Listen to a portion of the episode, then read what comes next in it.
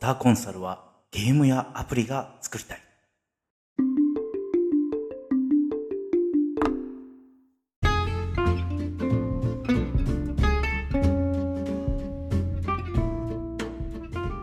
ハローニューワールド。皆さんこんにちは。ドクターコンサルはゲームやアプリが作りたい。プレゼンターのロックです。この番組はビジネスコンサルタント兼企業経営者としての経験から日々のビジネスなどでちょっとした役に立つ Tips やノウハウを配信していきます。アップデート yourself。それでは楽しんでいきましょう。はい、えー今回で第6回目の、え収録となります。えーポッドキャストをやり始めて、えーですね、ちょっとしたあの自分の感想を述べたいなと思うんですけども、やっぱりこう、新しいことにチャレンジするっていうのがすごい大事だなと改めて思わされています。えーまあ、コンサルタントとしてお客様の前で話をするっていう機会が多いあの、まあ、一般の方よりも多分多いあの方だと思いますけどもあの、まあ、そういった自分としてもですねあのこのポッドキャストで、えー見えない方々に対して、えー問いかけをするっていうことに対してですねあのどういうふうに伝えたらもっと分かってもらえるんだろうかとかあそういえばこんなことを話してみたいなとかあの脳の今まで使ってなかった部位がこう刺激されているのを如実に感じるのであの自分自身すごい新鮮だなと思っています。新しいことにチャレンジするっていうのをですね常に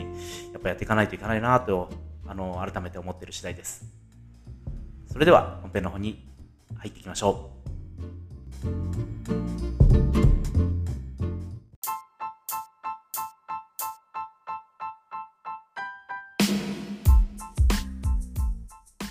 ドッグコンワールドウォッチング。このコーナーでは日々様々なことを学びたいと考えているロックが面白いと思ったニュースや出来事をピックアップし時代の流れをつかもうとする人々のアイデア発見をお手伝いします。ニュースの詳細については概要欄やウェブサイトの記事をご覧ください。それでは今回のピックアップニュースいってみましょう。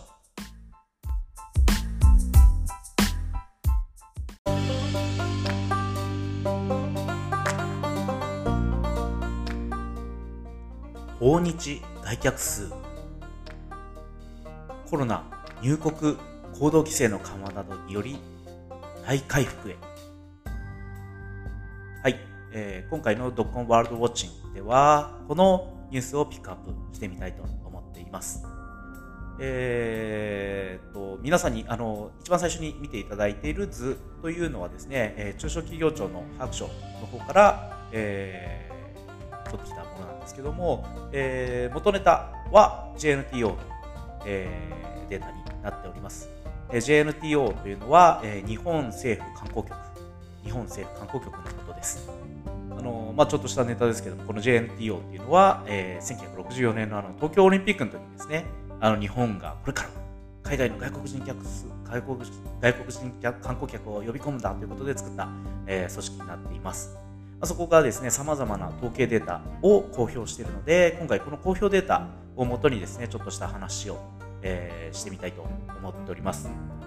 まああの新型コロナウイルスの危機ですね、えー世界中で猛威を振るったわけですけども、えー今回のこの事象ですね、えーと世界中で、えー同時で起きた、えー事象として、さらにはですね、統計学的な見方を、えーどういうふうに切り取ってですね、どういうふうに、えーデータを見ていくかっていうのが非常に求められるような事象になったかなとというふうに思っています。もちろんあの今も現在進行形であのこの事象は続いてますけども、えー非常にですね、あのいろんな観点からあの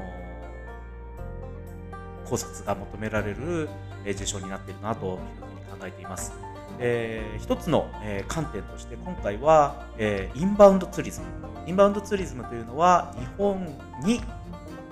来ている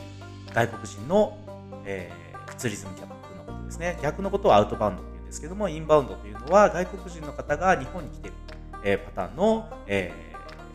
人を言います。ちなみにあの統計あの的にはですね JNTO とかの、えー書き方的には訪日、えー外客数というふうに定義されています。訪日外客数ですね、えー旅行者数とか言ってしまうと旅行じゃない人たちもあのカウントしたいという定義には当てはまらなくなってしまうのでおそらくですね訪日外客数という定義の中で、えーこのインバウンドツーリズム、えー訪日者数っていうのをカウントしていくというような、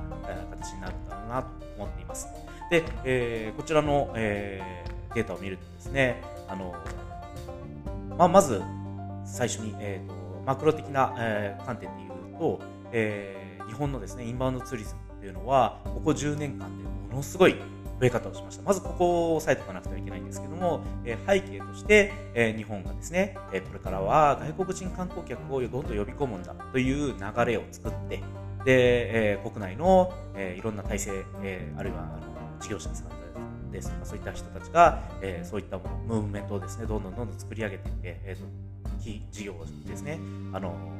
基礎を作っていって、え、外国人観光客の人たちはどんどんどんどん増えていきましたそして、えー、令和元年ですね。2019年、えー、日本の、えー、訪日外客数は3188万人を記録します。3000万人です。3000万人以上の、えー、人々が1年間にですね、1年間に日本に入ってくる。えー、これがどれだけすごいかっていうのを考えるときに、えー、ちょっとタイムスケールをですね、長くして、えー、30年前どうだったかっていうのを見てみるですね、こちらの方もあの表が出てますので、あの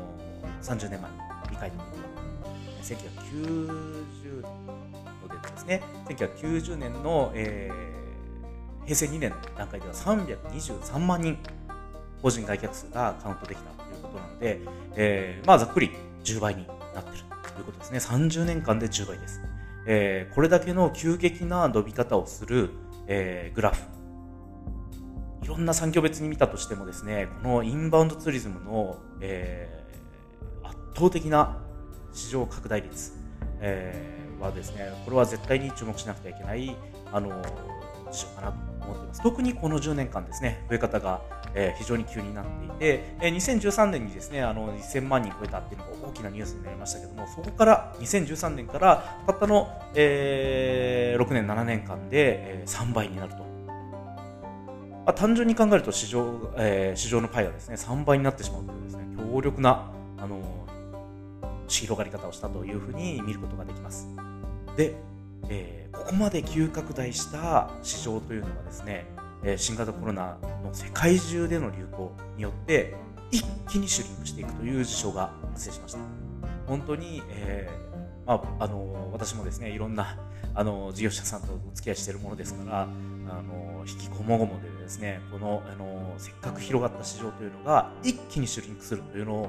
えー、見させられてもちろん事業者さんの中では、えー、倒産ですとかあるいはお客様が非常に減って売り上げが大激変したっていうのをたくさん見ることになりました。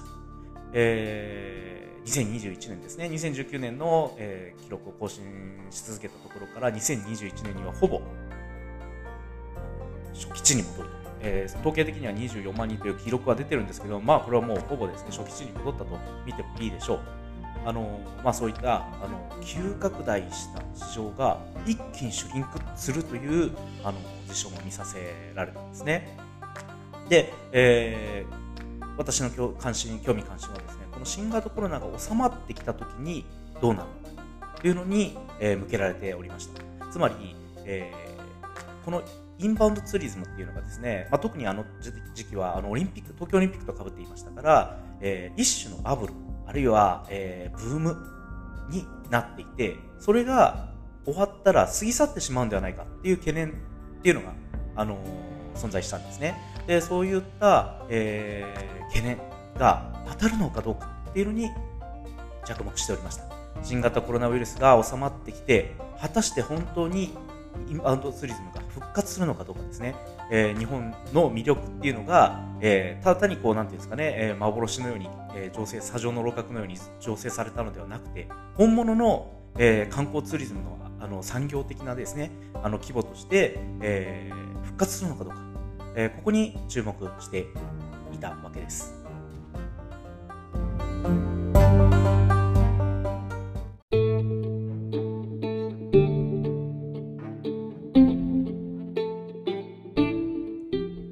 さあ、それでは、えー、2023年ですね。えー、2023年に入って、えー、日本だけではなくて、世界中で新型コロナの、えー、影響により、様々な規制ですとか、あのー、そういったものがあったと思うんですけども、それが、えー、撤廃されたり、えー、制限が緩和されたりしていきました。で、えー、この訪日来客数がですね、どのように変化していったかっていうところ、2023年の、えー、データですね、統計データを見てみましょう。えー、5月の速報値ですね、2023年5月の段階で、データ的には189万人の訪日外客数があったと。ちなみに前月の4月はですね、194万人でした。まあ、えー、死者誤入、10万の単位で死者誤入すると、えー、完全に200万人というですね、単位が、あまあ、ざっくりとですね、ざっくりと200万人という数字が上がっているというふうに見ることができます。累計値。累計ですね。2023年1月から5月までの累計値見てみますと、863万人。863万人という多くの人がですね、えー、訪日来客数として日本に訪れた。先ほどの、あのー、何年前っていうので、あのー、この863万人考えてみますと、えー、800万人超えたのが2007年ですから、えー、もうですね、すでに1月から、えー、5月までの累計値でもって、先ほどのですね、えー、2007年は超えてしまってる。まあ、大きな流れとして、えー、新型コロナウイルスがまあまたこれからですね、どうなるか、今、9波だとかなんだとか言ってますから、まだどうなるかっていうのはもちろん見通せない部分はありますけども、大きなマクロ的な流れを見たときにはですね、先ほど、あのー、私の方から、えー、インバウンドツーリズムっていうのがですね、バブルだとかブームなんではないか。これがどっかに過ぎ去ってしまうんではないかっていう懸念があると申し上げましたけども、これに関してですね、いや、やはりインバウンドツーリズムというのは、一つの大きな産業体として、産業としてですね、日本に今根付きつつあるんではないかとこの統計データだけを見たときに、えー、ですね、分析することができるんではないかなと思います。この、えー、ではですね、このインバウンドツーリズムの訪日外客数の数字というのがどういった影響を及ぼしてくるのか、それを、えー、考えることっていうのが非常に、あの大切になってきますね。えー、まあ、単純に、えー、考えていくと、えー、外国人の方が日本に入ってで、えー、宿に泊まったり、ご飯を食べたり、お土産を買ったりするわけですから、えー、その、えー、直接的な経済効果っていうのが大きくあると考えることができます。実際、えー、それを算出している各種のですね、あの、いろんな調査機関ですとか、そういった、あの、コンサルタント、コンサルティングのシンクタンクみたいな会社がですね、いろんなデータ公表してるんですけども、そういった、えー、直接的な経済効果っていうのも見ることができます。えーまあ、あの、いろんな見方があるとは思うんですけども、ここでちょっとした、あの、まあ、tips というかですね、僕のアイディアなんですけども、えー、こういったですね、えっ、ー、と、変化する数字を見るときには、それがどういった関数に、関数の中でですね、あの、関数、あの、昔、中学校の時に y イコール ax プラス b ですとか y イコール ax2 乗みたいな、あの、関数のグラフっていうのを習ったと思うんですけども、そういあのそういったですね、えっと、この、えー、大きな流れを作り出す時のどういった関数があるのかっていうのを頭に想定して、えー、このある、えー、本日外客数っていうのが変数だと考えて、どこに変化を及ぼしていくのかっていうのを、えー、考えるのが非常に大事ではないかなと僕は考えています。先ほどあの申し上げた通り、まあ、直接的な経済効果というのは、えー、例えば宿、ホテルですね。ホテルが儲かるとか、えー、日本食を出しているレストランが儲かるですとか、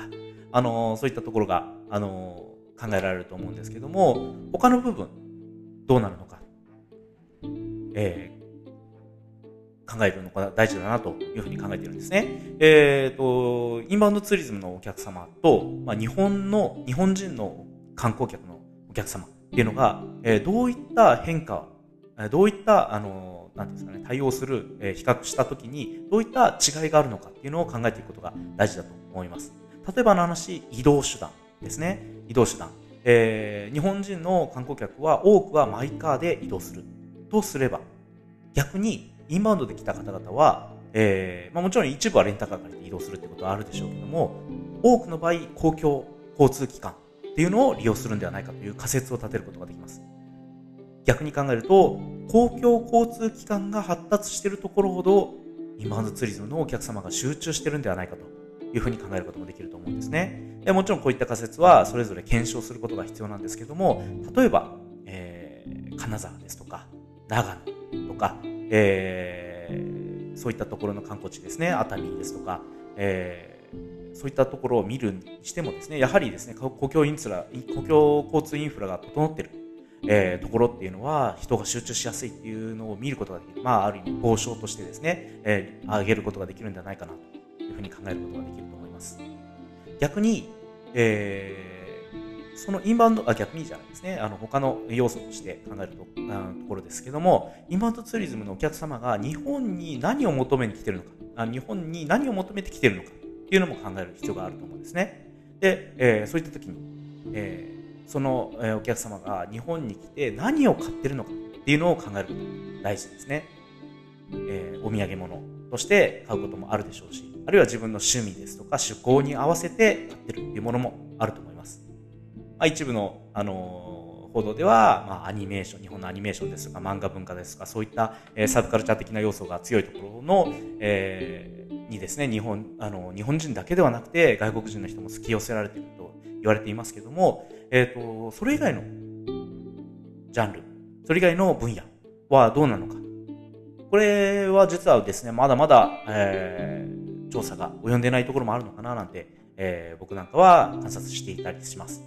先ほどの関数の話で、どこの関数をこの大量のですね、訪日外客数が、えー、動かしてるのかっていうのを、えー、これからますます考えていかなくてはいけないんだろうなと新たな、えー、産業が生まれる時っていうのはその周辺も活性化するっていうのが今まで、えー、いろんなですね産業があの湧き起こってきた時に観察されることですから、えー、そういったですね周辺産業も含めてインバウンドツーリズムがこれだけ確かな流れとなった時に逆に、えー、それを受けてですね日本の産業がどういうふうに変わっていくのかっていうのを考えていかなくてはいけないんだろうなというふうに考えています。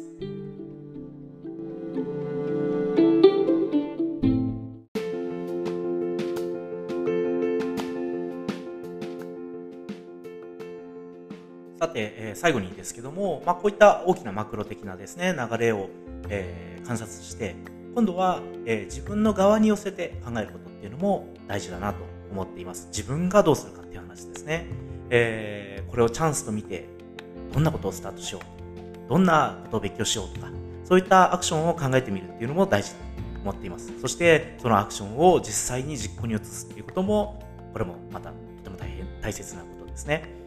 えー、まあ、あの、簡単に考えると、簡単に、シンプルに考えると、例えば語学を学ぶ。あるいは、えー、外国人の方々がですね、えー、来た時にあ、あの、トラベルアドバイザーみたいな形で、えー、そのツアーですね、あの、添乗するだとか、そういったことがあの考えられると思うんですけども、えー、ただ、えー、それだけではないっていうところも、あの、きっとあると思っています。でこういった時にはですね、やっぱりあの外国の流れっていうのも、えー、観察することが非常に大事だろうなと思っています。例えばあの話、えー、このですね、外えー、いろんな国でいろんな人たちが動くことを、えー、後押ししている大きな流れとして、えー、例えばですね、えー、アプリによる、えー、宿の予約システム、えー、Airbnb ですね、あのそういったものの、えーあるトリップアドバイザーですとか、えーと、そういったウェブサイト、ウェブの仕組みを利用して、えー、観光客が動いているというのも観察することができます。つまり、えーと、アプリの開発者にとっても今、えー、このツーリズムの分野というのは非常にチャンスが広がっていると見ることもできると思うんですね。えー、それから、えー、それ以外のところですね。例えば、えー、日本が世界に先じてる。日本が強みを持っている部分はどこなのかっていうのも考える、えことが重要かと思っています。えー、例えば医療の分野ですね。あのー、時々ニュースになりますけども、えー、日本の医療の仕組みを、えー、見てですね、そこに入りたいと思っている外国人の方々が多いというニュースが一部あったりしますね。え、そうすると、医療とツーリズムっていうのをこう重ね合わせた何かができるんじゃないかというふうに考えることもできると思います。え、他にも、まあ、娯楽ですよね。娯楽。えー、大阪が今カジノを進めてるっていうニュースになってますけども、それ以外の部分ですね、それ以外の部分、まだまだ、えー、未開拓の部分あるんで、たくさん広がってるんじゃないかと僕なんかも考えています。あのー、こういった、あの、なんですかね、広がる市場を考えていくときに、えー、その、えー、人たちにどうやったら合わせられるかっていうのも、あの大事だと思うんですけども、逆にですね、自分たちの強みを見失ってはいけないと思うんですね。自分たちの強みが何であるのか、その、えー、せっかく来てくれた外国からのですね、お客様をどうやって捕まえられるのかっていうのを、えー、真剣に考えたときに、えー、外国のお客様に合わせるっていうのももちろん大事です。大事な観点ですけども、逆に自分たちが強みとして訴えられるものは何かないのか、え、それを、え、改めて考えてみるということも、また一つ大事なんだろうなと思っています。で今回はですね、えー、訪日外国人、えー、訪日外客数がですね、えー、3000万人記録した3年前、えー、2019年ですね、えー、2019年から、えー、今回どうなっているのか。っていうのを、えー、考えるとともにですね、えー、これが、あのー、インバウンドツーリズムっていうのが産業として確かな基礎を築つ築きつつあるという状況を見て、えー、であればどうするのかっていうのをちょっと、えー、考察をしてみました。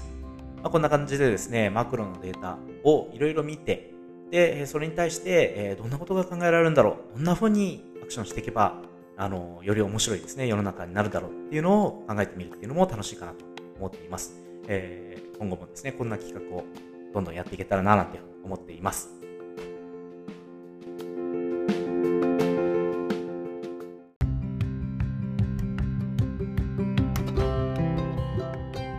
さて、本日の番組内容はいかがだったでしょうか？ちょっとでも皆さんのビジネスに役立ったり、ほっと思える発見があったのなら幸いです。このラジオ番組は、プレゼンターのロックが、ほとんどノウハウや経験もないのに、ゲームをアプリを作ってみたいと思ったことから始まっています。